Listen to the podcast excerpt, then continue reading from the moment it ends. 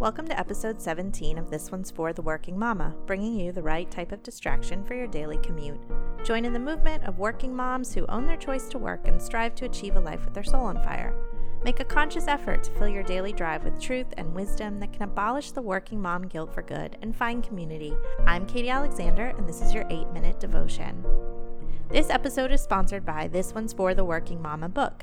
If you want more of the working mama and practical tips and guidance to balance your home and work while living a purposeful life, this book is for you. Purchase your copy on Amazon.com or BarnesNoble.com today. Episode 17 Fighting Words. When I was in my senior year of college, I had a temporary roommate that lived a quite colorful life. We were mere acquaintances pushed together out of necessity for someone to split the bills for four months rather than friends. I am exactly five feet tall and of the most unintimidating stature. She towered over me at every bit of six foot two inches. She was athletic, and her voice was several octaves lower than mine. One evening, I came home from work and she was lying on the couch, bruised, bloody, and nursing some injuries with several packages of my frozen vegetables. I immediately asked, out of care and concern, what happened to leave her in this state? I expected any number of responses like car accident, fell off her bike, tripped while running, or some other unfortunate and unwelcomed event. What actually happened to her, I don't think I was prepared for. She moved the frozen peas, covering the shiner on her right eye, to make eye contact with me and said, I was in a bar fight, but you should see the other guy. She fought a guy, not even another girl, but some burly man who insulted her and her friends, and she threw the first punch. I'm not sure what kind of man hits a woman, even if she is over six feet and threw the first punch, but that's beside the point. Have you ever known someone who just loves a good fight? Not sitting ringside as a spectator of a boxing match, but engaging in the middle where the gloves are words and they throw punches as fast as you can blink. This is that person you aren't sure if drama follows them or they are forging ahead creating it. If you ask them if they loved the fight, they would probably be shocked at the question because I don't think a person in it to win it recognizes that they've embraced a life of battle willingly. There's probably an element of victim mentality where they feel that trouble and discord find them and leave them bruised and broken. But chances are they forget to evaluate the condition of their enemy, left hunched over with their tail between their legs and evidence of a good brawl.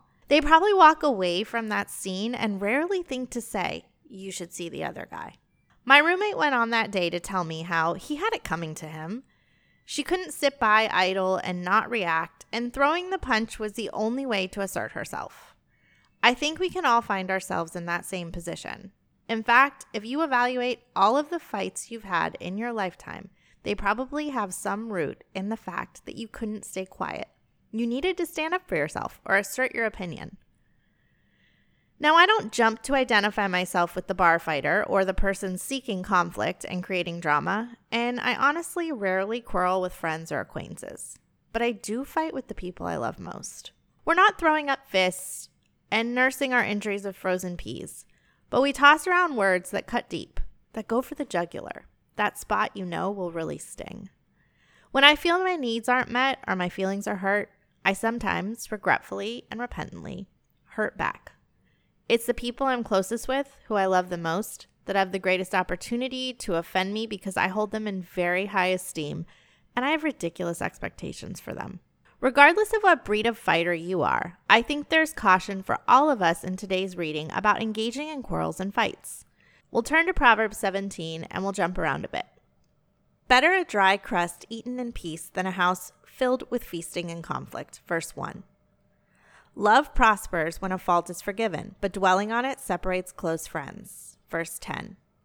Starting a quarrel is like opening a floodgate, so stop before a dispute breaks out. Verse 14. Anyone who loves to quarrel loves sin. Anyone who trusts in high walls invites disaster. Verse 19.